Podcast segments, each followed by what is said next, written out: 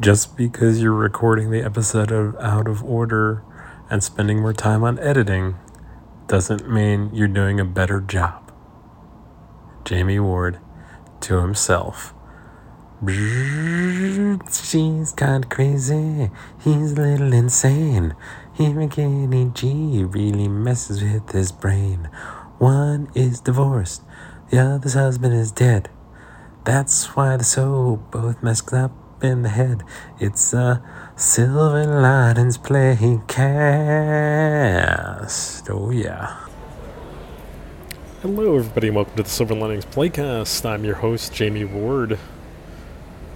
As far as I know, this is the only podcast solely devoted to talking about Silver Linings Playbook, the movie, and the Silver Linings Playbook, the book. I am recording live. I know that very often I do these things, and you can hear different noises in the background. This is a particularly interesting one. Right now, I am at the Westin in Atlanta by Hartsfield Airport, and I am recording in the hotel lobby. Why at the Westin? Because I am at the Atlanta Writers Conference. Guess what, Atlanta? That's a city. Silver Linings Playbook was a movie that was about a book that took place in a city. Um, it was also based on a book, a book that was written by an author. And I'm at a conference for people that write such things as that. I even even asked the question. There was a seminar where there was a bunch of editors asking question or answering answering people's questions about uh, the traditional publishing industry for books. And I asked what was the place for parody. I was trying to get some information on if they had any advice about what kind of changes somebody should make to an intellectual property that they are writing about to make sure that it falls under that parody law. And they gave me some different, a uh, little bit of advice, nothing um, super tangible, but also like some stuff that was a little helpful too in spirit. They were talking about parody really needs to be about inspiration, not translation, and I really like that. Um, you know, and they're also not giving me legal advice, but I also think they are not familiar because it was just a seminar where I was asking a question, right? So they weren't really asking me specifically about my specific situation. They don't realize that's exactly the way I like to do business. I am not worried about those things. I mean, I am. That is why I asked the question. I don't want to get into legal trouble or anything, but also you got to take risks. You can't shy away from that kind of thing. If you shy away from that kind of thing, then you know, like what's what's going to happen? Fortune favors the bold, and sometimes we got to be bold, right? The thing is, though, it's probably really not about being bold. It's probably about it's just the stupid project. Um, there is no market for Silver Linings Playbook and the Silver Linings Playbook fan fiction. It's mostly just for me, and that's okay. I'm doing that for me because that is what I want to do and to accomplish. So, yeah, um, that's totally fine. I do, I did, I did at first feel a little bad because I'm like, am I wasting their time taking away from other questions? But also, I have asked a lot of questions today, and there was a lot of times where people were not asking questions. So you know what? I'm going to get my money's worth from this conference, and I am going to ask questions about stuff that I am curious about. Right? Um, and this is definitely one of those things. So this is a pretty loose tie-in to Silver Linings, like we talk about, but this is the journey that all authors, writers, and stories go to. It's a it's an interesting perspective getting everything from like the book authoring and publishing standpoint because I'm familiar with how the industry works theoretically from the film side. I'm not the only person here that has a background in screenwriting, as opposed to books and such. Um, there's definitely uh, other people that have had some of the same con- not not concerns. That's not the proper way to say it. Um, but have been interested in some of the special circumstances in which I am interested in.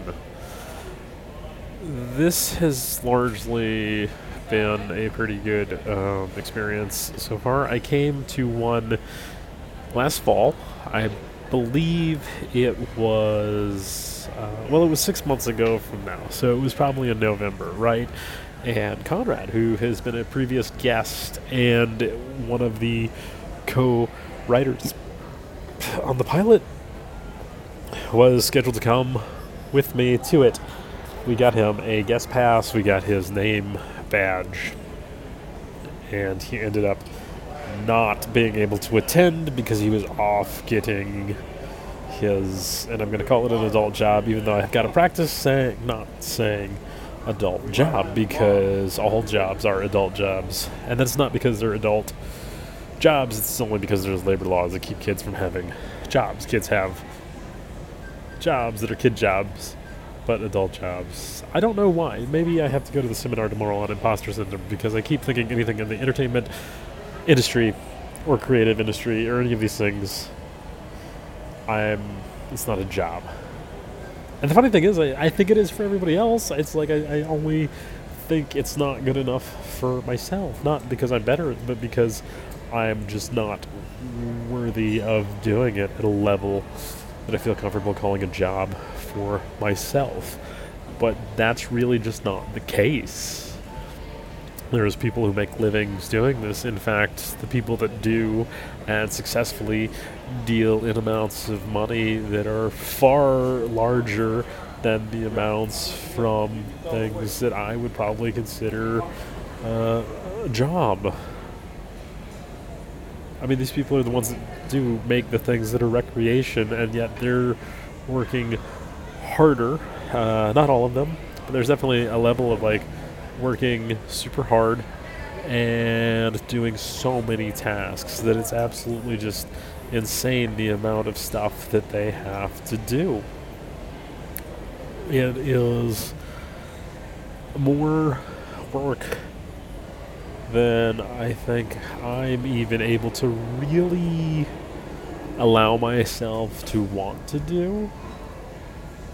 I'm not sure if I take these things seriously enough, and I do sort of feel bad about that myself. I feel like maybe I should be taking these things a little more seriously or getting out of the way of the people that do and have a higher investment of time in them. I don't know. That's, that's sort of a philosophical question, right? Is that not something like what would Pat do in such a situation? I feel like he's the kind of person that would write a book even though he might not have time because he might have some conditions that keep him from actually writing a book. But we remember when he was sitting and reading Farewell to Arms, or if, like, in the book, the book book, um, you know, Sylvia Plath's The Bell Jar, he got really frustrated with it and he threw it threw it in out the window this is great because I'm watching people walk around trying to find the social mixer that is supposed to be going on right now.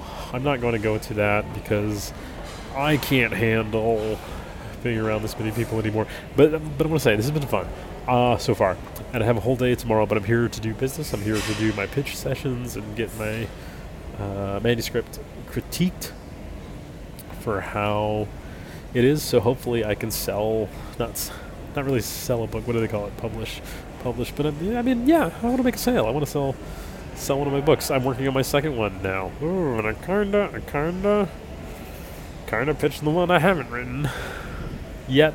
But that's okay because I was able to write one when I didn't have to. so you know, novel writing a month uh, in which I believe is November. Well, we could just have one right now, too, and that would be absolutely fine. I can sit down and do it anytime. The only problem is I'm having a problem focusing.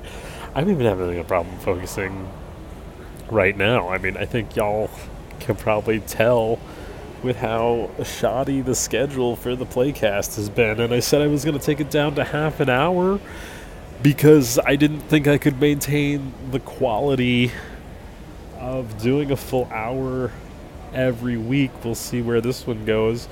But here's the thing was there ever any quality?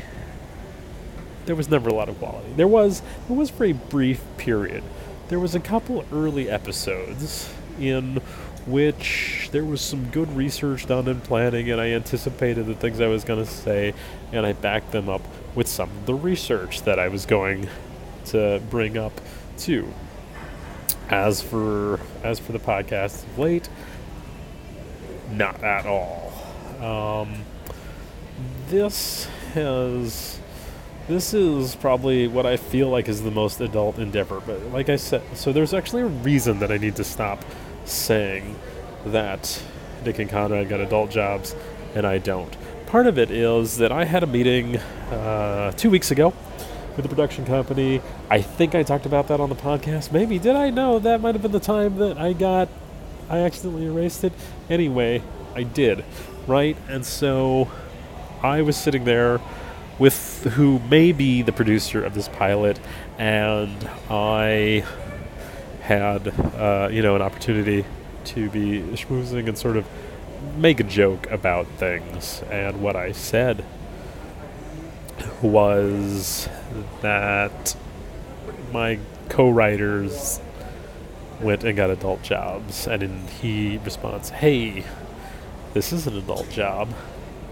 And I realized I was sitting across from a guy who is managing a facility, uh, making, you know, making movies, doing exactly what I want to do, and operating budgets that far surpass what I can imagine even the three of us, Nick, Conrad, and myself, would ever be working at.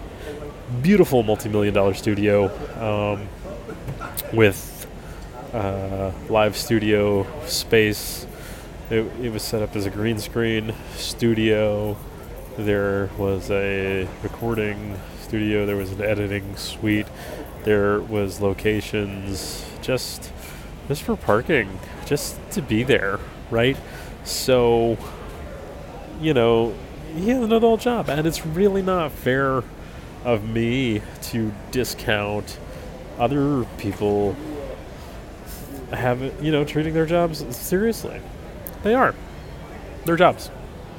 They work. I do want to say one of the funny things. No, no, let me not even go into talking about little specifics about things like that yet until they happen because they haven't happened.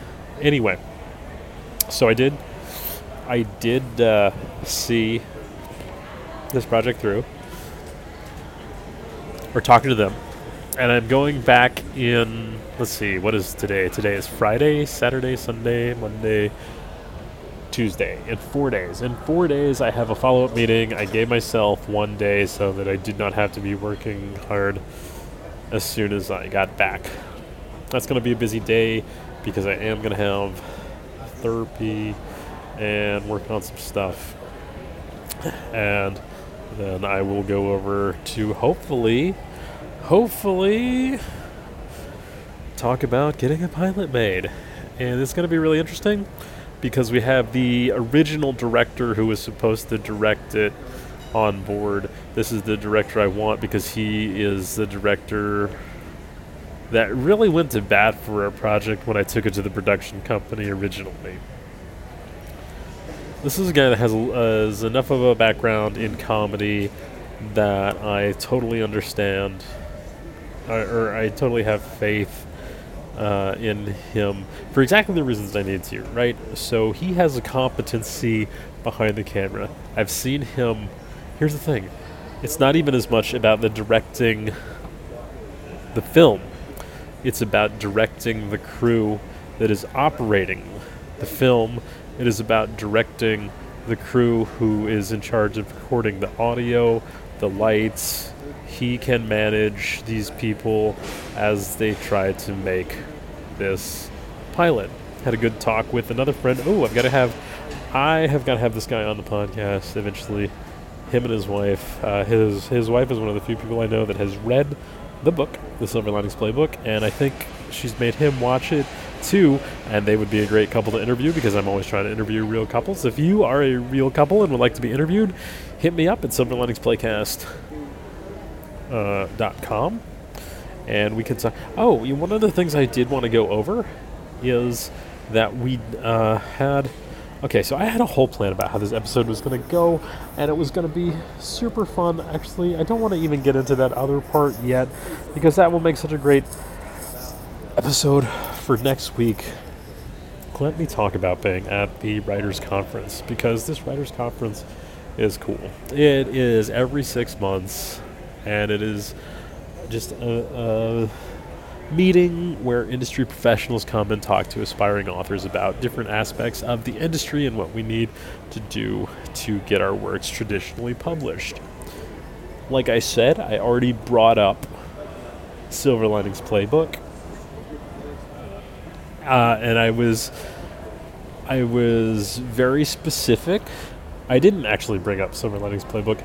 I brought up the Silver Linings Playbook, the book. I don't think anybody caught it. I may be more aware of the titling difference than these people from the book industry, and these are big, big, reasonably, reasonably big name people from the publishing industry.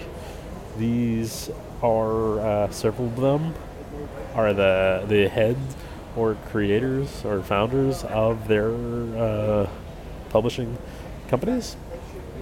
Some of them are senior editors and senior agents. You have uh, regular and junior ones too.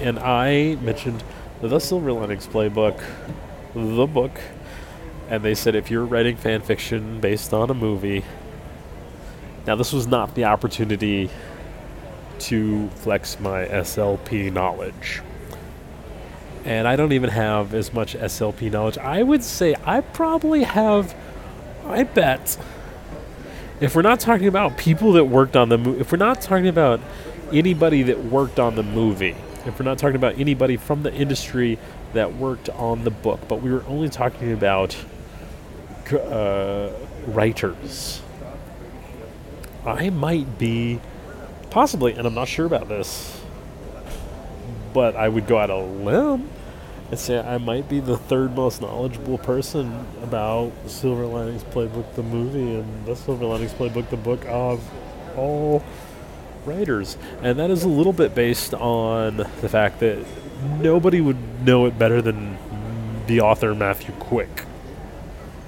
I mean, it is possible that somebody could if he wrote it back a long time ago and then he forgot everything about it that he, you know, wanted to, then yeah, um, you know, like maybe maybe he doesn't remember about anything he wrote. I actually think, you know, who might know more about. I would venture a guess that David O. Russell may know more about the Silver Linings Playbook than Matthew Quick. And this is based on the fact that he dissected it. I mean, I don't I don't know. It's a toss up. It really is. Of course you think a creator is going to be the person that knows the most about something, but you know what? Really? I mean, sometimes that's not the way it is. And somebody that studies this thing, like George Lucas made Star Wars, but he's probably not the most knowledgeable person about the whole Star Wars universe. And you know, we're a third of the uh, Silver Linings Playbook extended universe. We're the podcast, the officially, the unofficial official podcast, right? There is a slight chance that if we're just going off of time, I may be the person that knows the most about it. Possibly.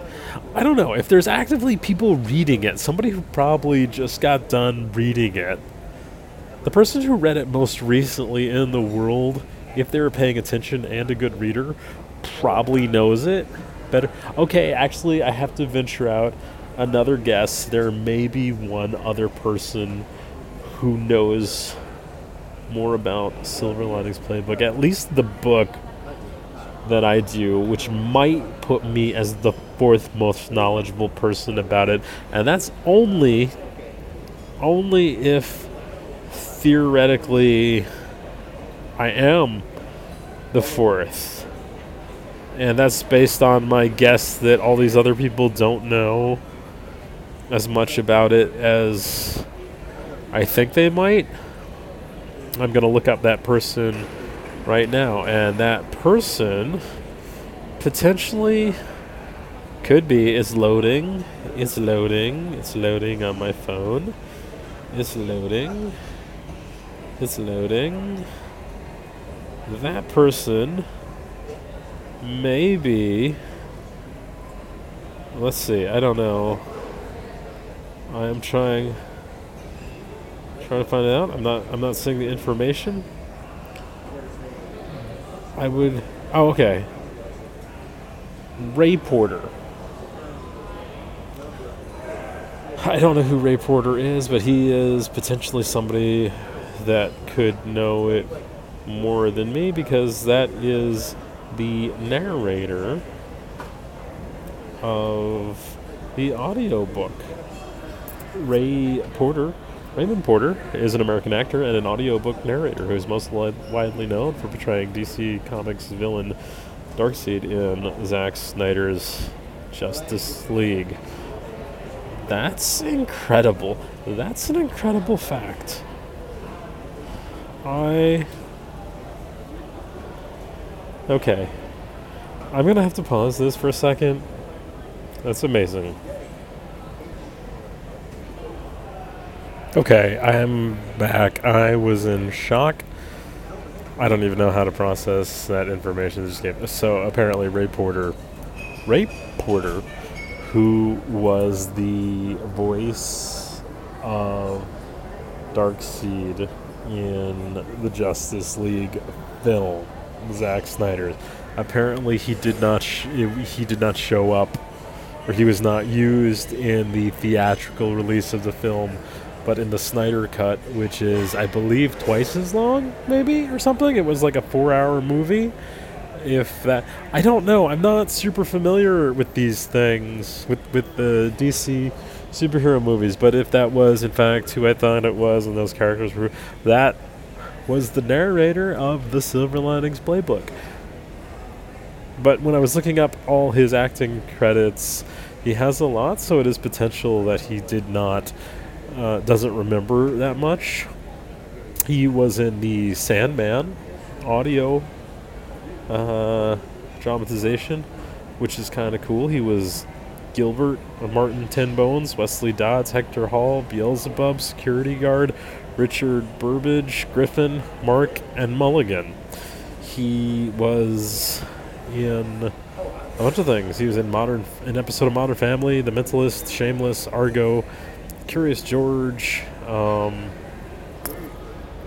I don't know. Hold on. I can't get over that fact. That guy's name is Ray Ray Porter.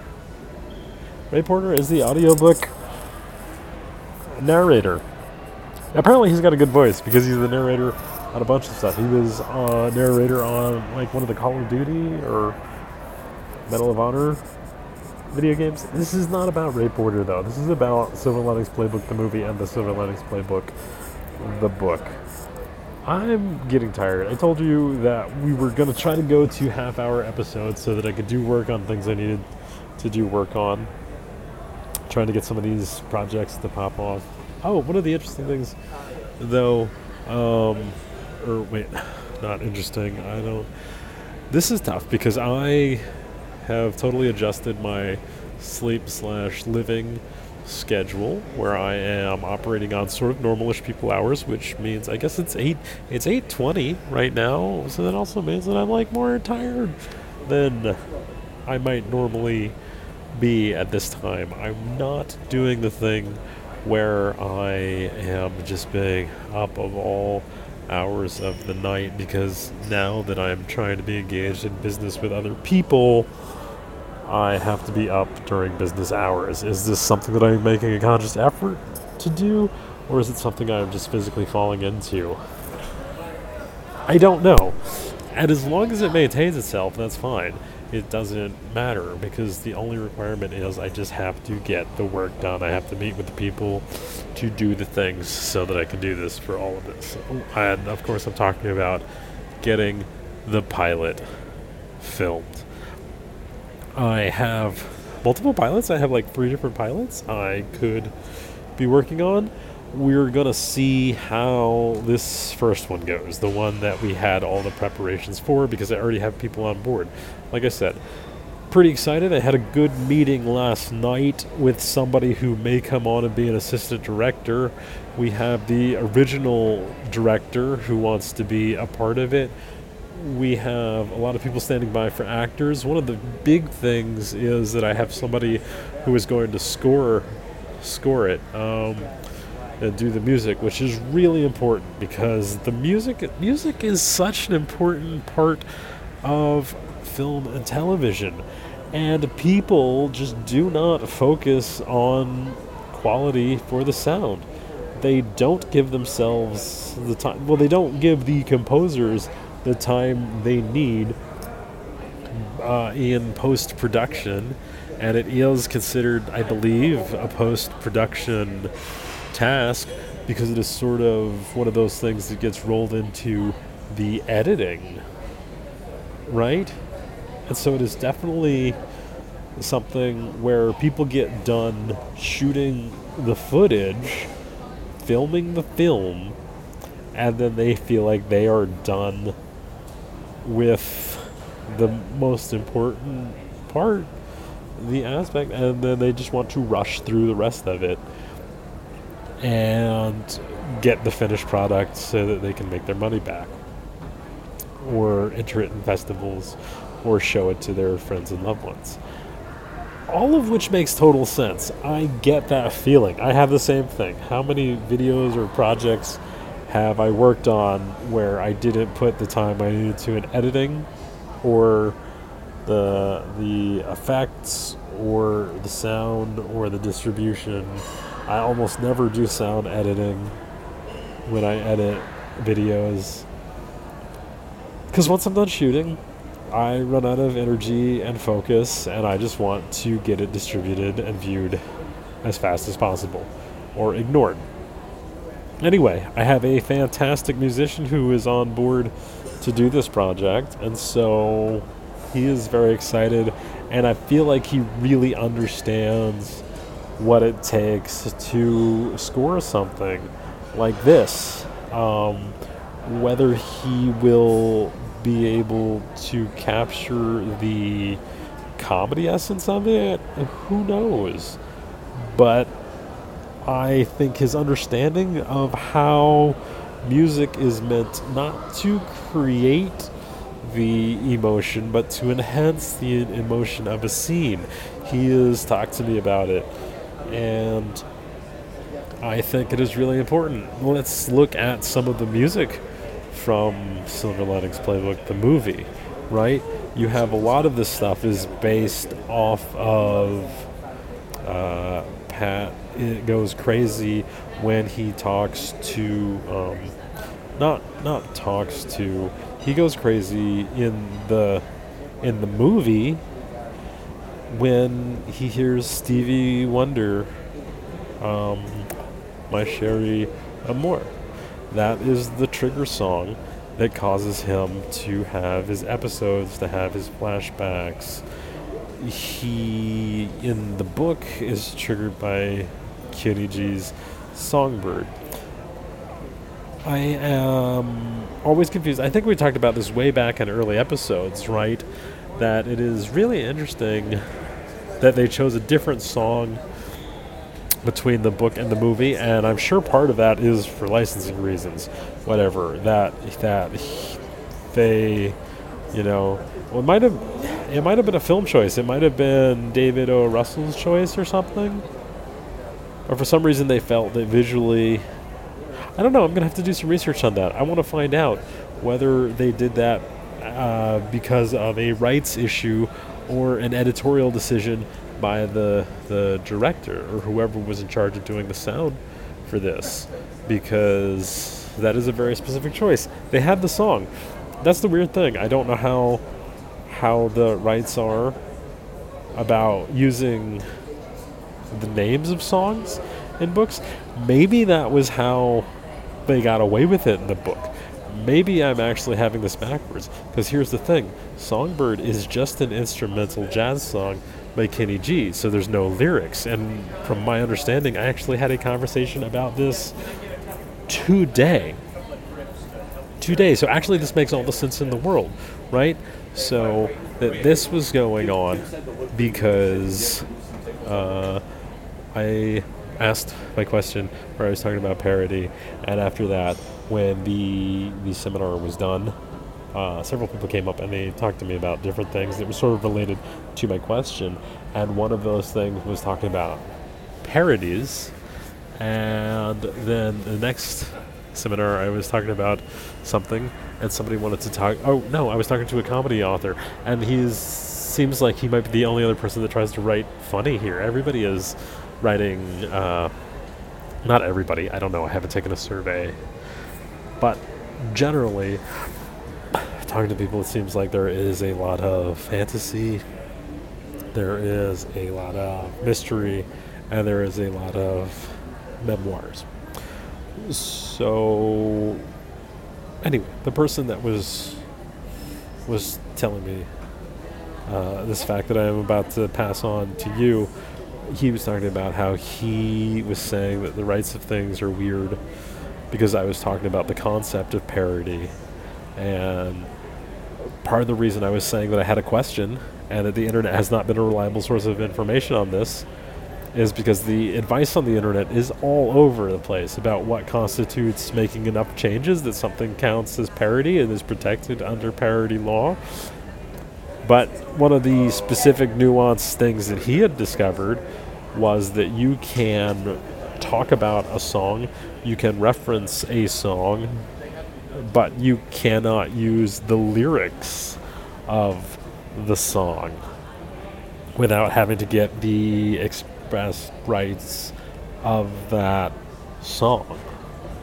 So this is definitely one of those situations in which they were using a jazz song that was just an instrumental song, and I think that that might have been a case where they used that in the book, and he hadn't even he hadn't even thought about uh, using a song with words. Maybe that was by design that he didn't need to use a song with words right? Or maybe maybe Matthew Quick was thinking ahead and he picked a song that wouldn't use words. So if they made a movie about it, they wouldn't have to. And then he found that there was a huge budget because Silver Linings Playbook w- was a movie that had a perfectly decent budget. I mean, it was like a big, it was a big film with a star-studded cast. They spent a lot of money on it, so they probably didn't have a hard time getting the rights for it the only reason I'm saying all this is I, I am somewhat surprised because I feel like if you ask me, theoretically, uh, I feel like the rights to My Cherie Amour would be more expensive than the rights to Songbird. I might be wrong though. Also, we can think about it this from a couple different ways. Kenny G might be more protective of his image. He he is memed a little bit. Um, he was a huge recording artist during the late 90s, early 2000s. He had some big hits in the easy listening instrumental, so maybe that was just a case of him, you know, uh, wanting to not be an internet joke, not lending the rights to his song to be the trigger song, even though he's done some funny things too. So I, I can't see him necessarily having a problem with that. I don't know. I don't know Kenny G. I've never thought about Kenny G the man this hard. This also, though, does make me wish that I had done what I had planned to do originally on the segment. I so I, I do want to apologize to this, if anybody's listening this far, and you really shouldn't. You should not be listening. If you did, it's not going to get any better. It's only going to get worse than this. I thought it would be fun coming down and recording in the lobby so that the sounds of the Atlanta Writers Conference going on behind me and about and around would be audible in the background, and instead, I am finding out I am just getting distracted myself. Not e- here's the thing, not even distracted enough. Like I'm not paying attention to any of the things that are happening around me. I'm just not paying enough attention to the thing that is in in front of me. I have my recorder right in front of me, and I can't seem to, for the life of me, uh, even pay attention to what I am saying. So it could be a case of, of the musical rights being more expensive. It could be the editorial decision, like I said. Anyway, I told I told you all that I was going to get these episodes down to about a half an hour. We're about a half an hour, and I am probably going to have to call it pretty soon because uh, I am getting ridiculously tired, and this can't can't go on. But yeah, we talked about that. We've got we've got plans. I still have the all the submitted auditions from two years ago when we were soliciting auditions for the roles. One of the interesting things is that a lot of the actors that we had picked out and put in the pitch deck originally probably would not even be optimal choices anymore. Uh, some of them have aged out of the character descriptions that we were talking about when we were thinking about making this originally. Also, there is an element of wanting to get people attached that are currently sort of hot commodities in in the film industry. We were explained by the producer. Uh, the producer explained to us about the importance of attaching, if we can attach even one recognizable name, even if we can't get them for the pilot, that to simply have their name attached to the possibility of making this project in the future, that would help with investors, uh, that would help with our financiers, that would help with trying to shop this to one of the studios once it gets produced. If you have any ideas about who would be cast, who good casting, and maybe we could run down that on the next episode. It doesn't because there's a there's a certain level that I don't want to go over all the uh, plans, all the production plans, because this is not about the production plans. But it could be fun uh, because we, we've talked about hypothetical casting scenarios. If they were going to remake this movie, then you know you can think about that cast. As always, you can hit us up at uh, Silver Linings Playcast at gmail.com. Uh, it is incredibly distracting. We definitely have to record an episode from the airport sometime too. We are close to the Atlanta airport right now. There is a shuttle from here to the airport. Um, also, uh, I plan on going back to Louisiana after I get done tomorrow. So I want to be not staying up for absolutely ever, even though I probably have not taken these things as seriously as I need to. And by serious, I mean I do take every moment seriously but I have not uh, prepared in the ways that I need to. I mean, I have prepared all the materials. I've probably prepared more in ways. It is just a different world from the stand-up comedy world. I was talking to somebody earlier.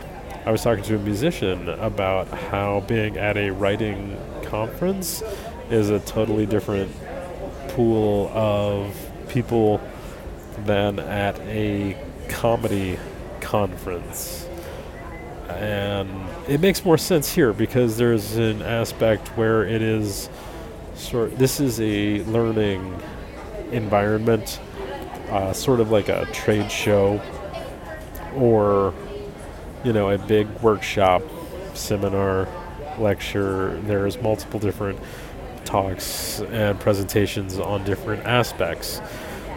Comedy festivals comedy conferences are primarily about performance. I have been to a bunch of different comedy festivals while they have had presentations and seminars very few of them have had any significant value on the business side. One of the one of the most helpful things that you can experience at a comedy conference is probably similar industry question and answer sessions, but most of the questions that get asked by comics is can you book me?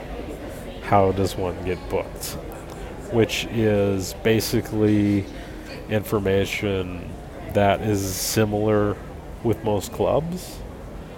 And that is one similarity that the writing conference has that when you have question and answer sessions, a lot of the questions are about the minutia of proceeding through the publishing uh, process,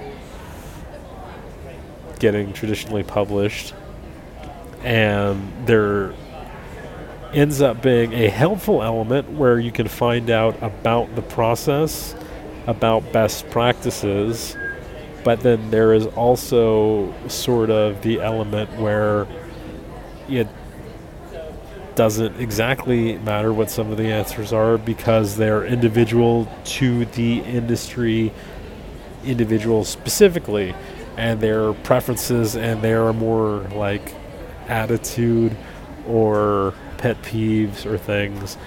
So it's it's not all information that is universally helpful in all situations. So you have to sort of pay attention and pick through all the things you hear and, f- use the things that you find useful. The next thing I probably need to attend is a filmmakers conference, and there is going to be some uh, events for the film community in Louisiana. There used to be the movie movie meetups on Mondays in Atlanta. This was before the pandemic. Now there are uh, no, there still are some that are held on Mondays, but I believe it used to be every Monday but now it is some Mondays. No, I, I will explain some of the interesting stuff that I found out about Louisiana's film scene. Uh, everybody in Atlanta knows about a lot of the tax incentives and benefits to the film industry that was trying to get Hollywood to move some of their productions to Georgia what I was not aware of, and a lot of a lot of people in the Atlanta film community are not aware of, is that Louisiana right now is trying to court some of that business away. I don't know if they're specifically trying to poach it. They're here's here's how we'll describe it. They are creating a competitive environment, and currently they are offering even higher tax incentives. So when I was talking to um, who and I'm and we'll call him we'll call him the AD for the time being because we're probably going to bring him in as the assistant director was talking about the benefits the the levels of tax incentives that were were uh, being offered in Atlanta. And apparently Louisiana is a little higher right now by anywhere from 10 to 20 percent depending on the size of the production I am going to change my residency status this next week, hopefully. Got all my papers in order to become a resident of Louisiana, and then hopefully we will be able to capitalize on some of those tax benefits at that rate. I had already planned on doing that anyway because I've essentially moved there.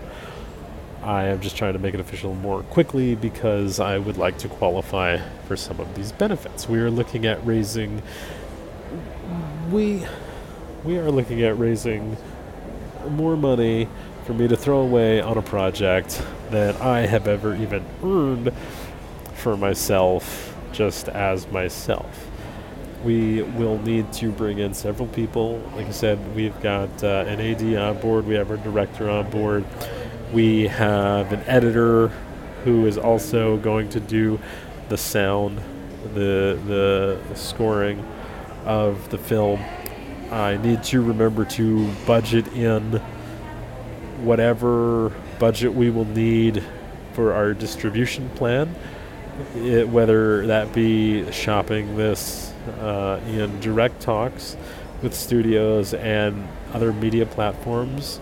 I'm trying not to get ahead of myself, but it's definitely something we need to plan into the budget. I'm going to bring in a little bit extra staff too. Uh, Matt Garth, David Gamble, who was on an episode before, is very excited about participating, even though he is moving back to North Carolina on the same day that I am meeting with the production company to have a talk about their estimate of how much this would cost for us to make. Interestingly enough, North Carolina was one of the places that I had considered filming this, too. At one point, North Carolina had a lot of the incentives. I think actually before before Atlanta developed a lot of these tax incentives. I know that Wilmington was a surprising hotbed of Hollywood activity. There was several shows and movies shot out there. They were one of the first cities in the South that I was aware that started really building up some of the the Hollywood production uh, level movies and TV shows. Uh, Atlanta has Senoia as well, which is where The Walking Dead was filmed, uh, and there's a whole bunch of other movies. Here's the thing I am looking to take this production, I want to take Tuesday films, and yes, that's Tuesday, not Tuesday, even though it was originally supposed to be Tuesday, uh, the name, not the day. But I, my plan is to take Tuesday films to Louisiana because I think that is where we can make the largest production uh, with getting the most money back. So if we do that, then we will be in a good position. Whether anything comes of it, that is left to be seen. Anyway, I think we are getting close to the end because I have not said anything. This is one of those episodes where I thought it was going to be great, and it was really everything but. And that is largely because this was me being tired and distracted. So the whole idea of recording the episode later to be better ended up just being later and not even as good. We had such a good episode planned, too. I should have just gone with that. But like I said, I have been prioritizing getting this pilot done. It is very important for us to shoot it. I really need to focus on getting it done because this podcast is a passion project, but uh, it is not a passion business plan shooting the pilot is a passion, but it is also potential uh, work project. So it is the kind of thing that actually may be useful for other things. See, they all feed into each other, too. But like I'm saying, this is the tragedy of how how this stuff works in my head as far as planning and execution goes. Earlier this week, I had planned a great podcast episode. I had a script, and when we actually do deliver on it, it's going to be fantastic. In fact, I'm really excited for next week. I really should. Uh, here's here's what I should have done because this was not a waste. I I called an audible and decided to do this this way because I thought it was going to be better. It ended up being worse. My bad. My my fault. If episode 98 is the one that I lose everybody on, so be it. We had a good run. I don't think that's possible because I think we lost everybody way before it probably somewhere back around 10 minutes into episode one. Not even 10, probably seven. probably minute seven in episode one. I would have given myself one minute. I probably wouldn't have even made it one minute listening if somebody else had made this podcast. But we are going to do next week's episode will be what was planned for this one. It's going to be so good. I had several segments. I had done the research. I found some articles that had fascinating information about Silver Linings Playbook. It was going to cover a topic that we have never talked about on the podcast. I mean, it is a a topic uh, in which elements of the list that I want to go over have come up before. So it might not bring any new information, but it will bring 100% new perspective in a lot of the aspects of Silver Linings Playbook, the movie, and the Silver Linings Playbook, the book. Actually, not the book, not the Silver Linings Playbook, the book. Not because I'm not talking about the book, but because uh, it is specifically information focused on the movie. But it is focused on the movie from a writing perspective. So it is the type of thing that completely uh, will be relevant. Also, because it specifically is about Silver Linings Playbook, the movie. So it will be on topic. We'll have an episode again This is actually what it's supposed to be. This is a podcast about Silver Linings Playbook, the movie, and the Silver Linings Playbook, the book. And I've never said this before. And maybe this is a terrible and a dangerous precedent for me to set now. This is not supposed to be a podcast about things that are not the Silver Linings Playbook, the movie, and the Silver Linings Playbook, the book. That's not what this podcast is supposed to be about. It is supposed to be about Silver Linings Playbook, the movie, and the Silver Linings Playbook, the book. Honestly, I think it would be pretty cool if we started being a podcast also about Silver Linings Playbook, the movie, the Silver Linings Playbook, the book, and the Silver Linings Playcast, the podcast, which is us. But we have enough content where we could start talking about our content, but there's been enough distance put between ourselves now and ourselves when we produce that early content that we might critically be able to talk about our own content in the same way that we talk about other content in which our content was based off of. Oh, you know what? I realize right now, though, I'm actually getting tired, and it's not all because it's yawning. Excuse me. Um, part of part of the problem is I just took an antihistamine. I am super tired, partially because I was feeling like I was having an allergic response to uh, something. I don't know. I ate a pizza puff. Okay, so that's an exciting thing. I will, I will make this this disclosure. I was here, and I spent the whole day in the workshops and stuff, and I had not eaten all day. Uh, I am staying at this hotel right now because it is closer to Louisiana. So I decided I would treat myself to ordering something, and I was trying to eat healthier, but I decided I would get something fun because I'm down in Atlanta. Uh, I was going to be lazy and order, and I was going to be a fatty and order something that I liked. And I was looking around because there was a lot of different options that I have not explored. We are south of Atlanta, and one of the things I found was a Chicago style restaurant. Not like a fancy Chicago style restaurant, but one of the sort of simple Chicago style restaurants. Um, and so, what I decided to have was an Italian beef sandwich. It's covered in au jus it's amazing. I had a couple bites, but what I really ate, what I'm very proud I ate, and I shouldn't be proud because, like, one, it's not an accomplishment eating something or ordering something, but pizza puff. I had a pizza puff. I ordered two. I'm gonna have one for breakfast in the morning,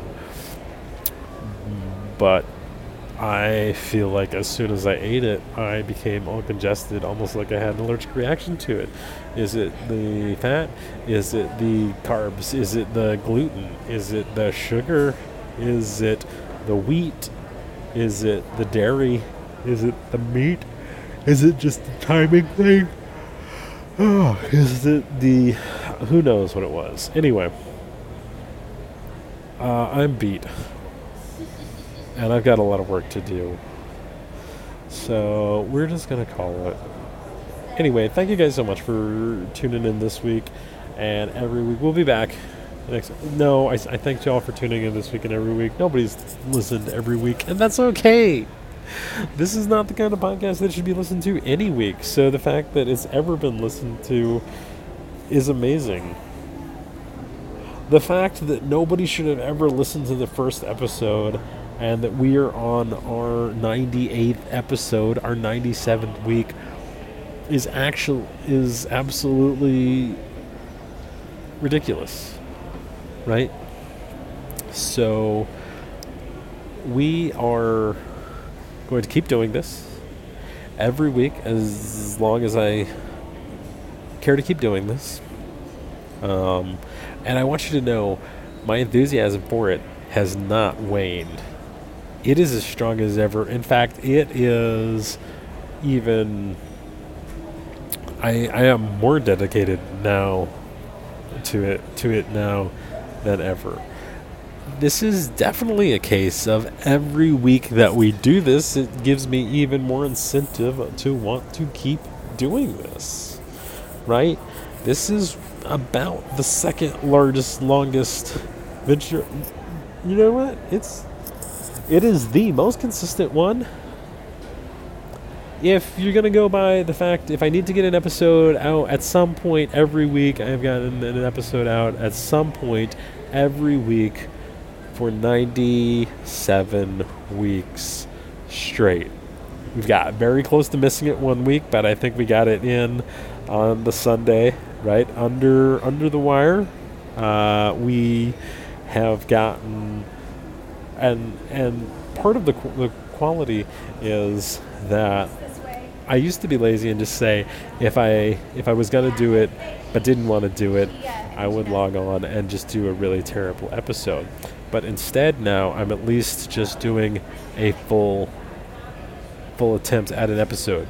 Be that a shortened episode, be it a poor quality episode. Again though, this is where we this is where we did something really good for ourselves. Um, if you set the bar really low with not having a very good product, you don't have to create a very good product in any of your follow ups. But then, if you happen to have a good quality episode here or there, people get very excited. I say people, like, no, but again, nobody. No, it is. Is this the moment that I just have a realization of what I've been doing? Guys, we. I have a podcast that is solely devoted to talking about Silver Linings Playbook, the movie and the Silver Linings Playbook. the book. like, I really do. I do, and I host it, and I spend money to host it. I put in time to. I can't believe this is ridiculous, and I wear it as a badge of honor proudly. I have merch for it. I was jokingly going to shop my book, The Silver Linings Playbook. It, anyway, I can't believe. Okay, so you know the deal. Um, thank you all for listening to this part. If you listen to this part, I know you listen to this part if you hear this part, because to hear this part, you would be listening to this part. If you weren't listening to this part, you wouldn't hear the thanks. So it means that anybody that is listening to this right now is the intended recipient of this thanks. Thank you for tuning in and listening to the Silver Lining Playcast. Tune in this week, which you already did, if you did, next week, and every week. As long as we continue to keep doing this, which, as far as I know, is not only the only podcast solely devoted to talking about Silver Lining Playbook, the movie, the Silver Linings Playbook, the book, also, I believe we are the longest running podcast solely devoted to talking about Silver Linings Playbook, the movie, and the Silver Linings Playbook, the book. Until next time, we will see you down the road, and Excelsior.